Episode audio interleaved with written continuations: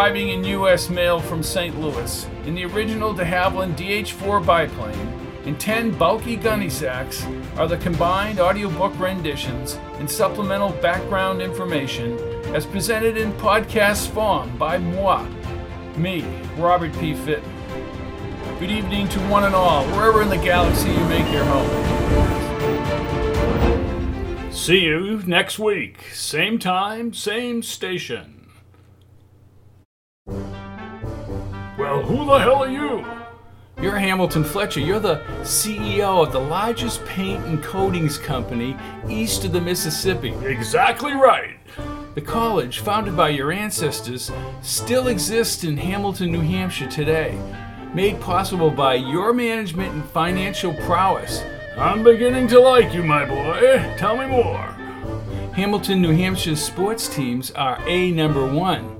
Well, that's true since I fired that bumbling jackass, Lark Larson. I only wished he had left town. So you're happy with Coach Matthias Jones? Absolutely. How do you fund the college? Well, uh, of course, we uh, procure our money from a diverse number of sources and organizations. Can you elaborate, sir? One rule I learned long ago is not to divulge the source of your income, no matter how nefarious. Then your ventures are very profitable. When it comes to money, young man, my time is your time. So, Hamilton College is a secure school with an esteemed faculty. I wouldn't go that far. Oh, there are problems at Hamilton?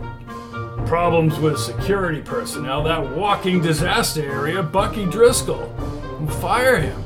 Oh, dear God, I wish I could. We'll leave it at that. Right. There seems to be a very odd fact about Hamilton an extremely high rate of murders. Murder, mayhem, and monkey business. Like I always say, you don't like it in Hamilton, then move the hell out. Very simple.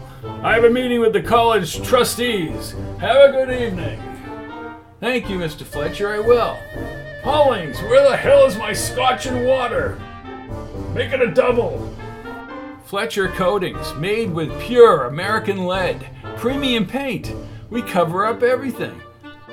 If for any reason you are dissatisfied with Fletcher Coatings, I'll give you a hundred bucks.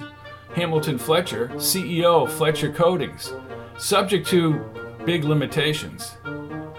First, let me give you a boomer alert. For those not familiar with the term, we were born between 1946 and 1964. And I have to warn you all, who are accustomed to serious murder mysteries, that you have just left the city of Prince William and have crossed the line into Hamilton, New Hampshire. This is not Mary Higgins Clark, nor is it Sue Grafton, Robert B. Parker, or Ed McBain. None of these fine, accomplished authors would have been caught dead in Hamilton, New Hampshire. On second thought, they might be caught dead. Take the opening scene of The Strange Death of Dr. Povitch. The security officer for Hamilton College There's only one guy. Yeah, that's me, Bucky Driscoll. Has lost the key to the gate of the school's observatory. As Jones and his friend, Professor Fred Dempsey, wait to drive into the observatory, Bucky Driscoll whacks and hacks away at the chain lot on the observatory gate, with three feet of snow blanketing the Hamilton area. Might there just be the most enduring scientific principle at work here? Is it possible to be dumber than dumb? Yes, of course. You won't see any Bucky Driscoll characters consistently in the hard boiled crime books. Angel Martin comes close in the Rockford Files on TV, and Magnum PI always had odd, funny characters. Hamilton, New Hampshire is loaded with over the top, bobble headed characters bouncing about like pinballs as the solid citizens just don't seem to be bothered by the eccentricities. Dr. Povitch is a brilliant professor and scientist, but he's solid or normal. He has a running feud with Father Jim Gallagher about some money that Gallagher is going to use to build a satellite chapel in Hamilton.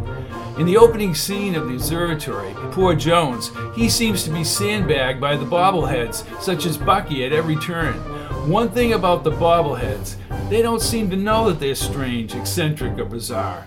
Here's the catch within all this madness. The actual unlocking of the murder is not wacky, although there are wacky scenes with strange, eccentric, and bizarre characters. Having the crude Bucky in the presence of the esteemed Doctor is an old theme. The Marx Brothers were geniuses at doing just that, and the Stooges, with their zaniness, collides with the snobby rich or someone who is the boss.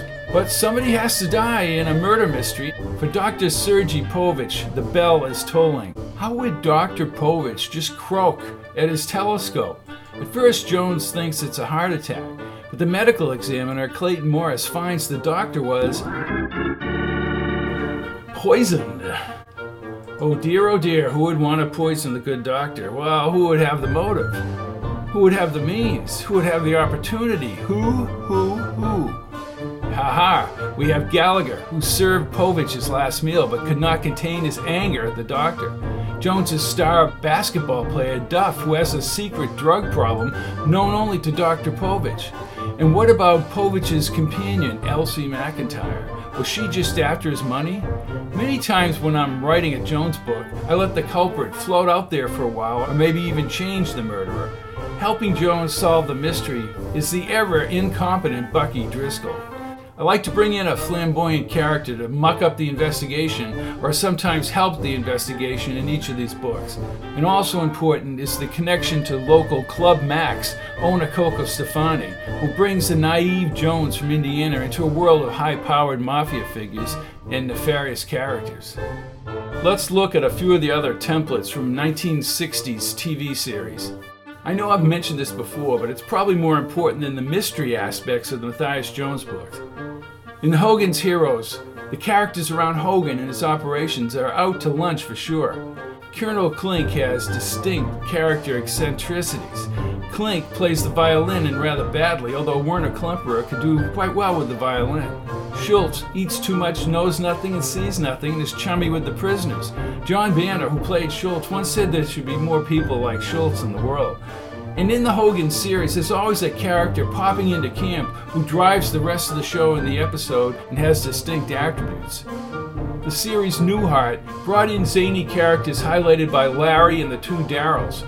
Going to infinity and beyond to suspend disbelief were shows like Gilligan's Island, I Dream of Jeannie, Bewitched, Green Acres, and many of these bobbleheads were around Eddie Albert, who is competent and has been a lawyer in New York. Yet they think he's the odd duck. I like to put Jones in those situations. These types of characters can have some device or plan that sweeps everyone else along through the episode. In Hogan's, Major Hochstetter always shows up as a threat, sporadically in the episodes. So does Burkhalter, with a little bit more power. This produces a variety and tension in the episode. Bucky is the culprit in the Povitch book, showing up to mess up. Last but not least, you see it in every repeating book and TV show the relationship of the characters. Take Star Trek the original series. Even though you might marvel at the science fiction of faraway planets or unconquerable foes, it revolves around the relationship of Kirk, Spock, and McCoy, as well as Chekov, Sulu, and Uhura. And holding the ship together is Scotty. The venue is different, but the mechanics are the same. That's what subtly influenced me growing up and I put into the Matthias Jones series with settings taken from places I've lived, worked, or gone to school. I didn't outline the series using these shows or movies as a template, but they were stuck in my brain and, and tumbled into the books or audio. As for Dr. Povitch, he's still dead. See you next week, same time, same station. Robert P. Fitton.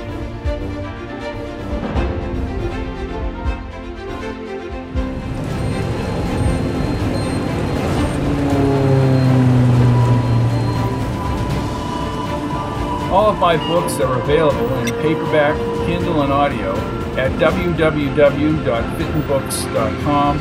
You can listen to all my audiobooks on audible.com.